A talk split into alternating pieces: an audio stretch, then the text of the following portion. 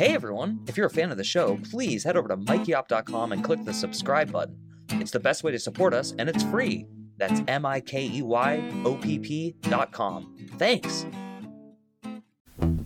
Hi, I'm Mike Oppenheim, and you are listening to Coffin Talk Exit Interviews with the Living, a weekly podcast that explores how our views on death affect the way we live our life.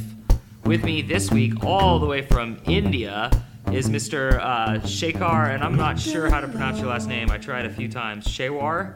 Yeah, or you can simply call me Shekhar Jain. That's another another nickname that I go by. Okay.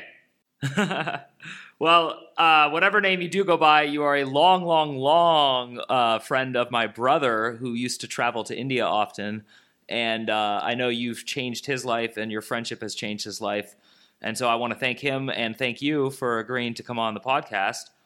And um, I know a little bit about you, but I want our listeners to learn about you. So the first question I have for you is that you practice a religion that's not uh, that well known in America called Jainism. And I was wondering if you could explain to our audience what Jainism is and how you practice it. Yeah. Okay. The first thing, uh, first thing first, I must uh, uh thank you from the Varamat Mahar for having me on your podcast. And I really, I really feel privileged to be on your show. Okay. So, as you asked me a very simple question, what Jainism is, well, I need to tell you that Jainism is a little known religion outside India because even in India we are a very uh, we are a very uh, we are a minority. You know, just a uh, we are around like 50, 100,000 people here in India. So it's a minority oh, wow. religion, okay? Yeah. Mm-hmm. Mm-hmm. Uh, Jainism uh, is a contemporary of uh, Gautam Buddha, Mahavir, the last Tirthankara of the uh, Jainism. Uh, Mahavir and the Lord Buddha, the Gautama, uh, both were the contemporaries, but uh, the problem is that Buddhism traveled all across the world, but Jainism couldn't uh, go outside India. It's a it's a kind of an extreme kind of religion, you know, austerities and fasting and very traditional beliefs like and, and the most important thing is that uh, Jains are Jains follow a very strict uh, kind of uh, non-violence in India, you know we we don't uh, eat any kind of uh, meat products, even not even eggs, or some vegetables that grow underground. So uh, Jainism is not known to many people, but uh, fortunately, a lot of community Indian diaspora travel to America, and uh, now you have some Jains living there over there in US as well. Wow. That's pretty interesting, and I didn't know it was that small in India. So, how did you become a Jainist? Was it a family tradition? Uh, yeah, I've been born in Jain uh, in Jainism. You know, my parents, my my parents' parents, and the forefathers were all Jains. It's a it's a very tight bound community. You marry into the same caste, so by birth you become a Jain. You know, you don't have to adopt it. You just simply uh, being born into Jain family, you you are a Jain. Got it. And so growing up, was it easy to be Jain and was it easy for you to accept being Jain or did you ever have doubts or like struggles or any issues? Yeah, well, uh, having been born into a Jain family, uh, accepting Jainism was not a big problem because right from very early age we have been taught to uh, to follow some traditions. You know, like uh, early in the morning you have to uh, go to temple without having the darshan, that is, without seeing the statue of God and uh, kind of some things over there. You can't just simply have food or you cannot eat. That kind of things you have to follow. But after being, uh, after uh, say that after I had grown up, I started uh, having some doubts about some things that that are said in my religion. That's like to give you one example that our Jain religion believes that uh, you cannot reach the moon, you know. Uh, it's kind of a, a word of God and it's kind of a God over there, so you can't reach over there, that kind of thing. I started, uh, uh, say that, arguing with people here uh, in my community that how is it possible that the science says that you that we have reached moon, we have stepped onto the moon, and as well, and you can't say that you say that you can't reach moon. How is it possible? So these kind of things are sometimes I don't believe, but uh, overall, I believe and I love being Jain. Okay, I think I understand. So you're saying that there are things in the Jain book, the the philosophy that contradict what what we call reality, but that doesn't mean that the lifestyle and the habits of it. Like for example, I'm I'm assuming um, is it true that you've never tried meat before? You've never had fish, eggs? Uh, absolutely not. Even I travel abroad, you know, I, I couldn't simply uh, uh, stand uh, having food in a uh, veg and non-veg kind of restaurants where food, seafood and other things are kind of served there. But uh, sometimes I, well, I need to, if you have time, I can tell you one incident, particularly that is each on my mind. Okay, uh, uh, I have been I have been to London, and there in a seaside. Uh, we were at a seaside resort, and my friend and I, and her, his girlfriend visited to a famous sea, uh, seafood restaurant, and uh, they ordered some kind of seafood, a platter of seafood. I mean, and uh, they asked me to have something, but I said I couldn't eat anything because it's just simply seafood and it's meat all over there. so they were a little bit troubled because I was not having any kind of food I was starving, but uh, I couldn't eat because uh, it was all seafood, you know. So uh, my friend just simply had the uh, um, the hair chef come over here to my table and ask me, "What can you have?" I said, "Well, I'm I, I'm a pure vegetarian." So he said, "Will you eat eggs?" I said, "No." Will he said, uh, "Would you like to have some fish or some kind of?" I said, "Absolutely not." That kind of thing, you know. And then he finally then he finally settled on having me uh, some rice and saute vegetables, that kind of a thing. And even to cook that saute vegetables and uh, rice, I insisted on using very clean pots so that I don't want any traces of meat uh, uh residues. I mean to say that uh, uh, the the sticky thing that that comes along with the pot, you know. Sometimes after over cooking for a long time, I, I asked the chef to clean it all pretty clean and then cook the food in that that kind of a thing, pretty thing happen over there. You know, it was funny. I was a little bit ashamed as well because I was putting the chef to a lot of trouble. You know, but he finally made it to my test. You know. Mm-hmm. I understand, and that's really interesting. So before I ask the normal question I ask on this podcast about life and death, I'd like one more uh, question about this incident and your philosophy. What would happen to you if you did eat um, that fish that day? Like, would, would is there a god that punishes you? Like, what's the philosophy? Yeah. Okay. Uh, let me put this straight. The first thing is that as we have uh, we we have not been using you know any kind of meat, and we even can't stand as somebody having meat. So the first question, the first uh, the the first reaction would be it will it will be very repulsive for me to have some some kind of uh, fish or some kind of meat served on my plate, you know. Uh, I won't eat. I would prefer, say, that go starving for like one, two, three, four, five, something days like that. Uh, but I, I, haven't been in that situation, so I can't really tell you whether I will eat or not. But mostly, if you ask me now, being in a comfortable position, that I would rather uh, go. Uh, I would prefer dying uh, but uh, probably would not like to uh, eat that meat or any kind of meat product, you know. And coming to your question that if I eat, what will happen? Okay. It will be a bad thing for me. I will be accruing very bad karmas because to fill my stomach is just to, to fill my, my, my belly, you know. You have to uh, kill somebody, some living organism. And uh, uh, we Jains can't, can't just tolerate that. So uh, I think that I would accrue very bad karmas. It will, it will, it will, it will. I will be punished for that in my next life or something, and uh, I, I won't like it because God, as we don't believe in that, that there is some entity sitting on a throne up in the clouds like that, and then delivering punishment and judgment kind of things to you. It's it's all your karmas. Jains believe in your in your karmas. You do and you reap as as as the saying goes in Bible, as you sow, so shall you reap, that kind of thing. That's a great answer. And so I have one last little question because I was a vegetarian for many years. And I once was talking to someone, and it's a coincidence, but they were also from India. And he looked at me and said, You don't believe in killing, right? And I said, Yeah, I don't believe in killing. And he said, Well, the water you drink, they boil it and kill bacteria. How does that make you feel? And so I'm curious, how would you answer that same question? Uh, yeah, okay. Uh, it's a kind of a tedious answer, you know, a little bit of philosophy involved in that, and I'm sure that you will you will put up with me for that. Okay.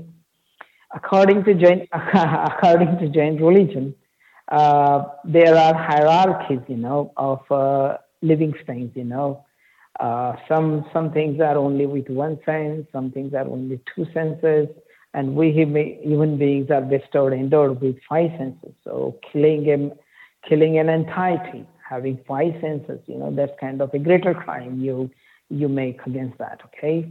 But if you kill vegetables, kind of thing, just like uh, if you pluck spinach for your for your uh, curry or sort of thing, you are definitely killing that life form, right? But the problem is the problem. But the typical answer is that it is just for your survival. So that kind of things definitely uh, you won't go unpunished. You will be punished for killing that kind of life form, but it will be very mild sort of thing that you will be committing uh, against somebody else. A crime, sort of crime against a very mild crime. Okay, I totally understand, and that's I actually really like that. So, um, I guess then I, I want to ask you the main question that we ask on this podcast, um, which is according to Jainism, and of course, more important to me, according to you, Shekhar, what happens when you die? What do you think happens when you die? Uh, well, uh, the strongest belief in Jainism is that this body is kind of a thing you, you share out, you, you just leave behind and you move ahead. All that is, they call it soul, Atma, as you as they put it in Hindi, or if you like to call uh, it's a Hindi word for that. The soul, I mean, the consciousness is another word for that.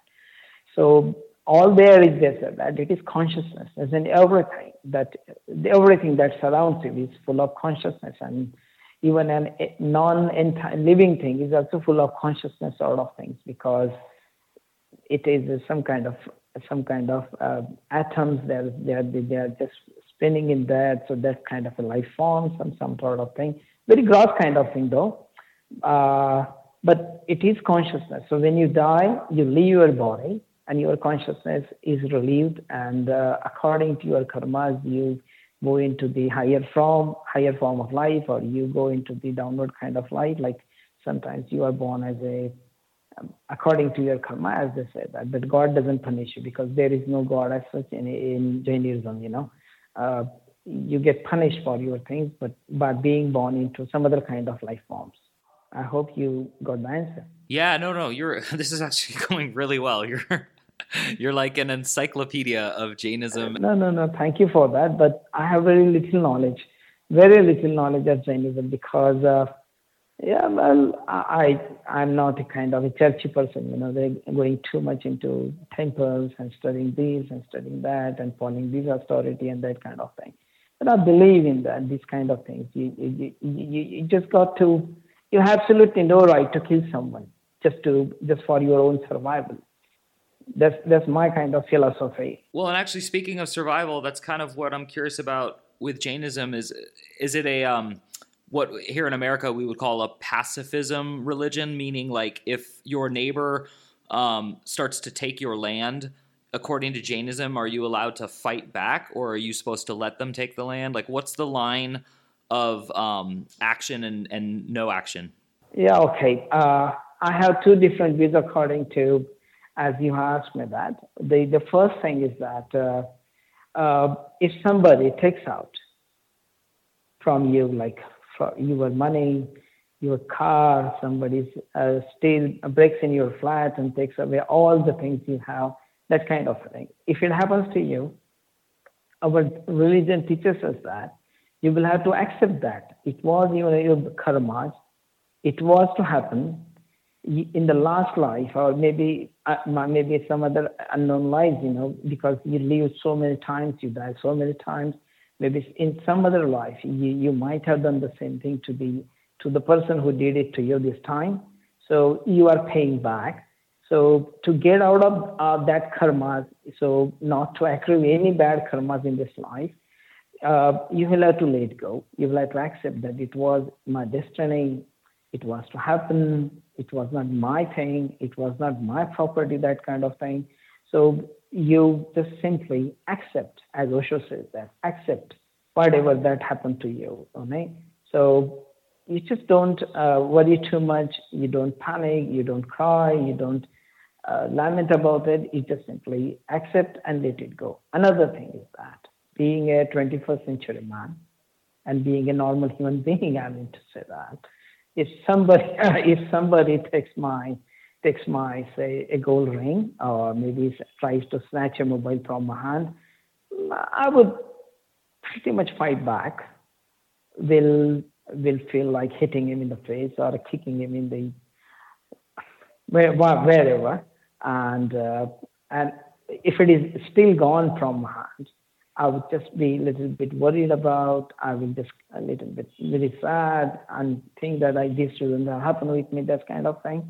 But finally, somewhere, the religion at the back of my mind will soothe my mind and tell me that accept it. It was to happen. It happened, and so let it go. That kind of a thing.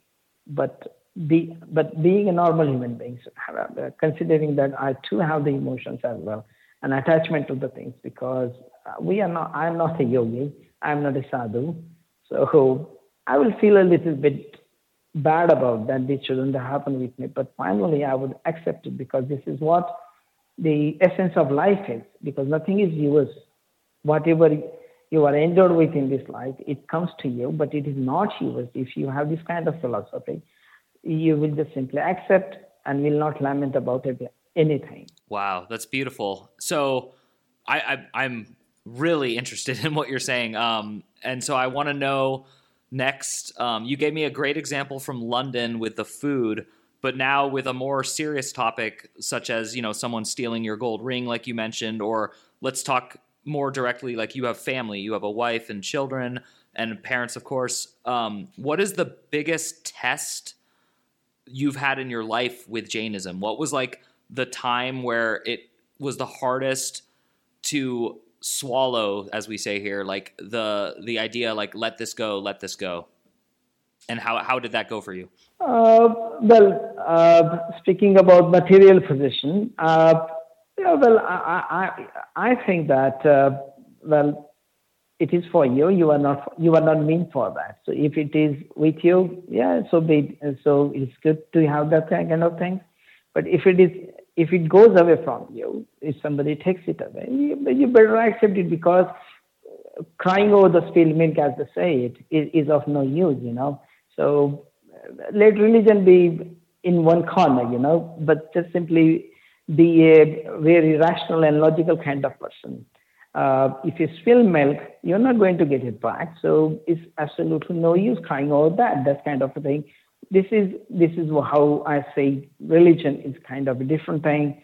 But uh, being a rational and logical man, I would say that let it be. It's not yours. Just it's gone. Just forget it. That kind of thing. And so, what about in your life, though? Have you ever been tested? I'll, I'll give a personal example. I uh, went through a divorce, and I had a lot of fallout from that. And there were times where I felt like things were truly unfair. And even if I applied karma and believed that I deserved it, which believe me, I have applied that and I have tried that, it was still like very hard. And so I'm just curious if you have a moment in your life where you were tested and you passed that test, or maybe you failed it. But um, if you're willing to share, I would love to know like a real time in your life where this philosophy worked, but it was hard.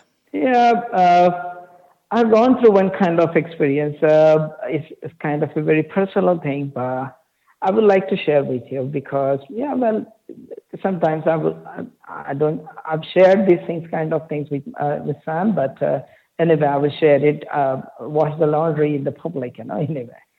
Um, well, thank you very much because people do learn from hearing this, so I really appreciate it. Thank you. Thank you. Uh, it so happened that in I got married back in 1992, and after one year we conceived, and uh, the child was seven or eight months uh, months already in the stomach in her belly, and uh, we had this uh, sonography done, and the doctor said that uh, the child has some malignant brain tumor kind of growing in her growing, so you will have to have it removed. It was a very emotional shock for me and for my wife as well, and from the religious perspective, uh, it was kind of killing some uh, five sense of human being, like that it was fully grown, seven months old, and like that kind of thing. So we didn't want to do go ahead with that, but finally, for the betterment of the child and for my wife, we had to kill it. Uh, we had to have the abortion and taken it out, you know.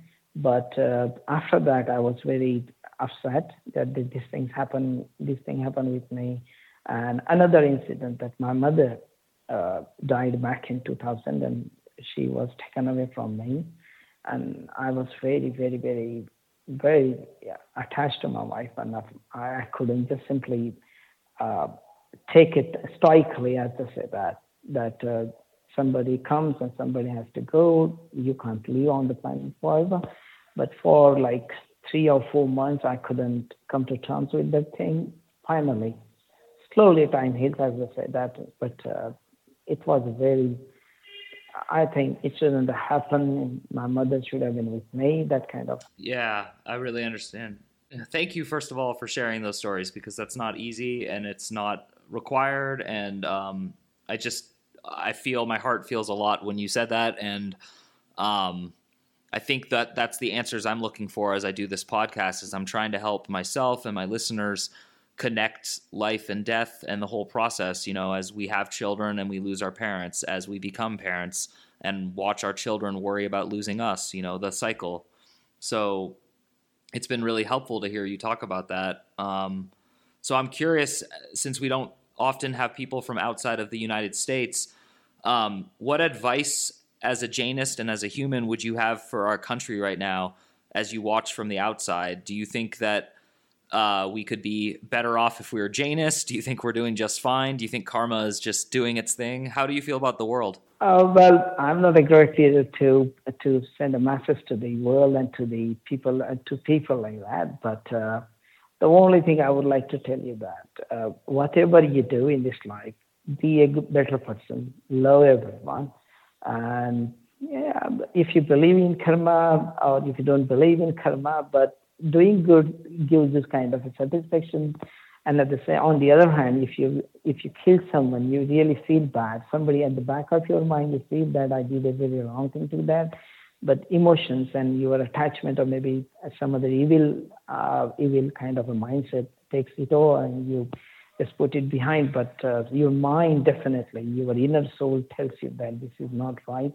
You shouldn't do it. If your heart tells you that this is wrong and you shouldn't do it, I think that you shouldn't do it. You mustn't do it. Do that kind of thing. Love everyone. That's that's the thing. That's the thing because love is the only eternal thing you are going to take take away from this life to the next life. I mean to say that. Well, that was the most beautiful, best answer I could ask for, and we are running out of time. So uh, Shekhar, I want to thank you so much for helping us put another nail in the coffin. Um, you've been an extraordinary guest today, and I'm so thankful for your wisdom, for your friendship, and most of all for your heart. Um, it, I'm sure it will come through to our listeners as well. But you are clearly a loving and peaceful person, and um, I, I want our world to have more people with you and your attitude, and I would like to be more like you with your attitude. So, is there anything you'd like to say before we go?